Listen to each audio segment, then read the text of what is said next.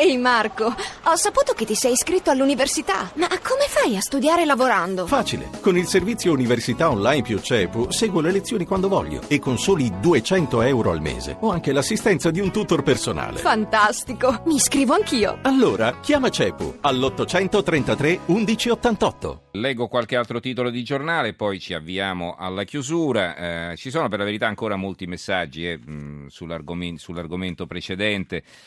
Vediamo un po'. Allora, Eva da Bergamo, ormai siamo solo un popolo di pizzaioli. Eh, Mario da Trieste, eh, no, questo era a proposito di Alessandra Monasta. Si fanno un mazzo così per ora ad ascoltare e tradurre e poi gli allarmi che lanciano vengono a volte sottovalutati o addirittura ignorati dai vertici politicizzati di turno. Daniele da Palermo, forse dobbiamo aspettare che scoppi una bomba sotto il sedere della comandante tedesca per obbedire Yavol alla guerra anche noi. E poi ancora Franco da Forlì, l'Islam sarà una religione come un'altra, però le altre non danno questi problemi, sono diversi i passi coranici che spiegano e giustificano il cosiddetto radicalismo, anche perché il Corano per il musulmano, a differenza della Bibbia, che è solo ispirata e scritta direttamente da Dio, quindi va o andrebbe osservata senza tentennamenti. Fabri da Torino, l'idea di una guerra certamente non piace a nessuno, ma l'idea del porgi l'altra guancia ormai è terminata e poi eh, Giustino dalla provincia di, Creti, di Chieti, non, sia, non, credo sia un problema che Riyadh finanzi la costruzione di moschee, tra l'altro controllate. Chi finanzia magari altro, il problema è complesso e sono ansioso di seguirla domani, mi aspetto cose interessanti.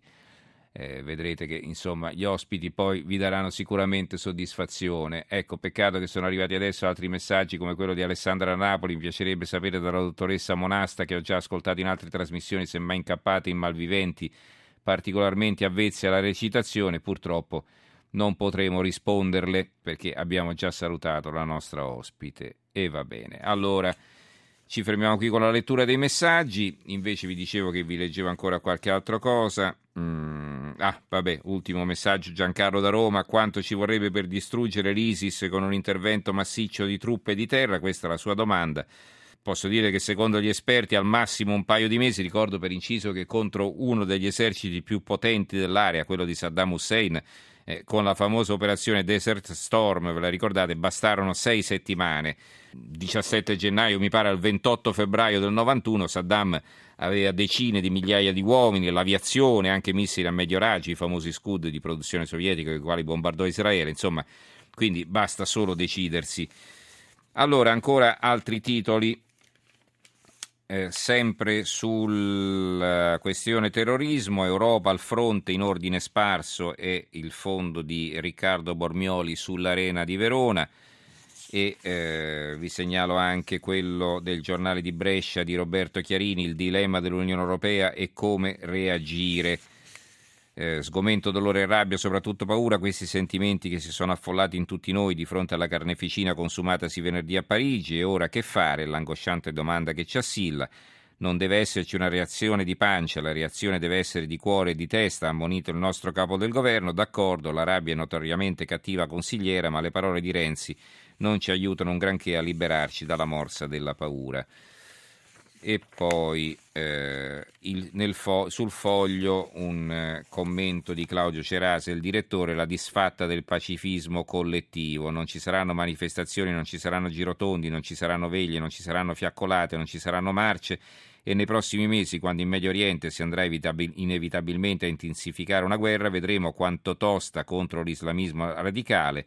Non ci sarà nulla di tutto quello che sarebbe lecito aspettarsi dal pacifista collettivo per una ragione semplice e sintetizzabile in due parole. Abbiamo perso. Se c'è una lezione chiara che si può trarre dall'improvvisa e per nulla amara scomparsa dell'internazionale dei Gino Strada, è che di fronte a un mondo che paga con il sangue le conseguenze della ritirata scellerata dell'Occidente dai teatri di guerra, la tesi che nel non interventismo militare e la non violenza gandiana siano i migliori strumenti per regalare ai nostri figli dei fiori un futuro più sicuro, è una tesi che non funziona più all'interno di un nuovo contesto storico in cui giorno dopo giorno le opzioni dell'Occidente mostrano di essere comprese all'interno di una scelta chiara che suona più o meno così, uccidere o essere uccisi.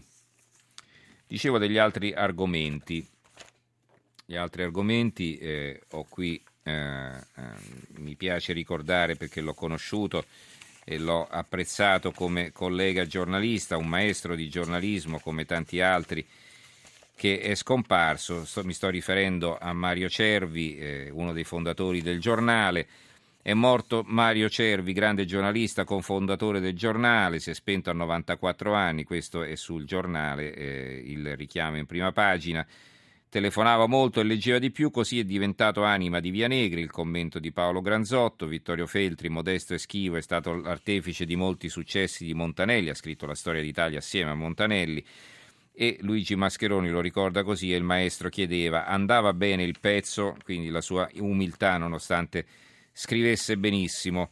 Sul Libero, il mio Cervi, gran giornalista, scrittore e galantuomo. Eh, vedo che non è ricordato da molti giornali in prima pagina, la cosa insomma mi eh, dispiace, non mi meraviglia, ma mi dispiace personalmente. Poi eh, ancora eh, il mattino, droga non pagata, bruciata per vendetta, orrore a Sant'Antimo, giustiziato una trentenne, il cadavere arso nell'auto. Eh, il mostro confessa, ha ucciso Ilenia, a confronto il DNA della ragazza scomparsa e quello di Albano e Romina. Questo è il taglio basso del tempo, ma la notizia la troviamo su tanti altri giornali, a cominciare dalla Gazzetta del Mezzogiorno, test del DNA sui resti di una donna, forse la figlia di Albano. A fianco c'è un altro titolo, ai terremotati case dopo 35 anni, si, ci, si riferisce al terremoto del 23 novembre 80, sembra che abbiano dato la casa a qualcuno e eh, comincia così il pezzo di Massimo Brancati. In Giappone hanno ricostruito un ponte devastato dal terremoto dopo appena sei giorni, ecco dello tsunami, ve lo ricordate quel ponte? E poi Cutolo riapre il caso Moro, tentai di liberarlo ma qualcuno mi fermò, dichiarazione secretata alla commissione d'inchiesta. La nuova di Venezia e di Mestre ha un titolo di taglio basso, San Donà, addio alla regina del circo, Moira, carrozze e cavalli bianchi, attese oggi migliaia di persone, un museo per ricordarla. La provincia di Varese trova i ladri in casa, anziano massacrato a bastonate. Il messaggero Veneto in apertura e scontro sui militari al confine del Friuli Venezia Giulia. Il centrodestra chiede che sia schierato l'esercito. Torrenti non serve. La Sicilia, la vicenda di, del piccolo Loris. Veronica ieri in tour a Santa Croce aggiunge un altro pezzo di verità ma non confessa. Si è strangolato mentre giocava e impaurita lo gettai nel canalone. Veronica shock, Loris strangolato dalle fascette, ho avuto paura e l'ho nascosto, questo è il titolo del quotidiano nazionale. E poi eh, Fini, la casa di Monte Carlo venduta a 1,4 milioni, l'appartamento svenduto da AN, questo è il titolo che troviamo sul giornale, ricordiamo che era stato venduto a 300 mila euro e rivenduto a 1 milione e 400 mila euro adesso. E infine L'apertura del sole 24 ore, energia e difesa trainano le borse, l'euro cala 1,06 dollari, minimo da 7 mesi in vista del rialzo dei tassi della Federal Reserve. I mercati scongiurano la paura per la strage di Parigi, la fiducia delle imprese tedesche torna a salire dopo sei mesi, quindi buone notizie dal fronte economico. E chiudiamo con questa notizia dell'Unione Sarda. Cagliari, sparite le biciclette del comune. Clamoroso flop del bike sharing affidato a una ditta torinese. Si sono fregati le biciclette, mi pare di capire. Va bene, allora ci fermiamo qui. Mm, ringrazio Gianni Grimaldi in regia, Luciano Pegoraro alla parte tecnica, Giorgio Allegretti, Carmelo Lazzaro e Giovanni Sperandeo in redazione. Ricordo che potete scriverci all'indirizzo di posta elettronica tra poco in edicola chiocciolarai.it se invece volete riascoltare le nostre puntate o scaricarle, c'è il sito tra poco in edicola.rai.it. Grazie per averci seguito e ci risentiamo domani sera. Linea al giornale radio condotto da Monica Giunchiglia. Buonanotte.